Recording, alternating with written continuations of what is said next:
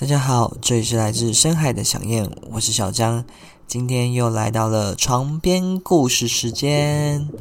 今天的床边故事是《爱丽丝漫游仙境》。有一天下午，爱丽丝坐在树下听姐姐讲故事时，突然有一只穿西装、戴高帽、拿雨伞的白兔匆匆跑过她身边，而且边跑边看手表呢。爱丽丝很好奇，于是跟在她后面跑。爱丽丝跟着白兔跑进一个树洞，那个洞很深，它一直往下掉。周围还有书本、椅子、茶壶等一堆杂物。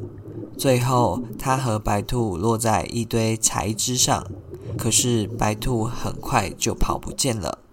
爱丽丝走到一个房间，看到桌子上有一只钥匙。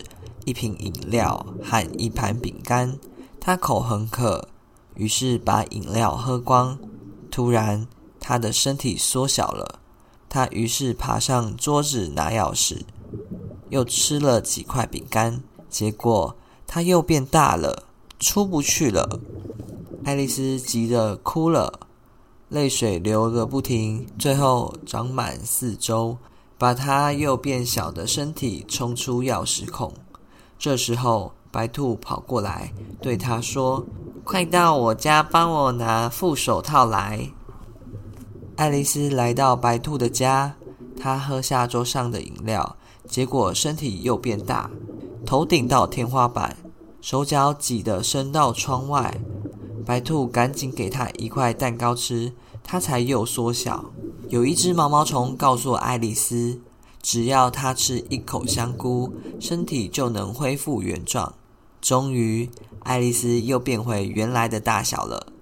她问树上的大猫：“前面的路通到哪里？”大猫回答：“喵，到帽商和马奇兔那儿。”马奇兔、帽商和睡鼠正在喝茶，他们都很奇怪，一个动作粗鲁。一个把闹钟涂上果酱，一个则趴着睡着了。爱丽丝不喜欢他们，便离开了。爱丽丝走到花园，她看到园丁们正在把玫瑰漆成红色。原来他们把红玫瑰种成白玫瑰，要是皇后知道，他们就会被砍头的。皇后突然来了，三个园丁急忙下跪。爱丽丝连鞠躬都不愿意。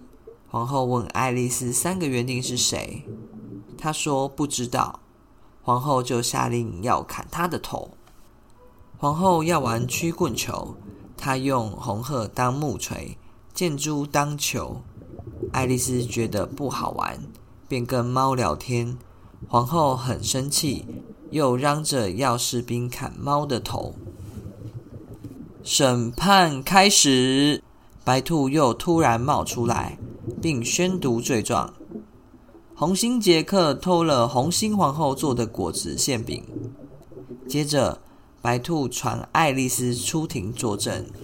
皇后问爱丽丝知道这件事多少，她回答一无所知，并直说胡闹。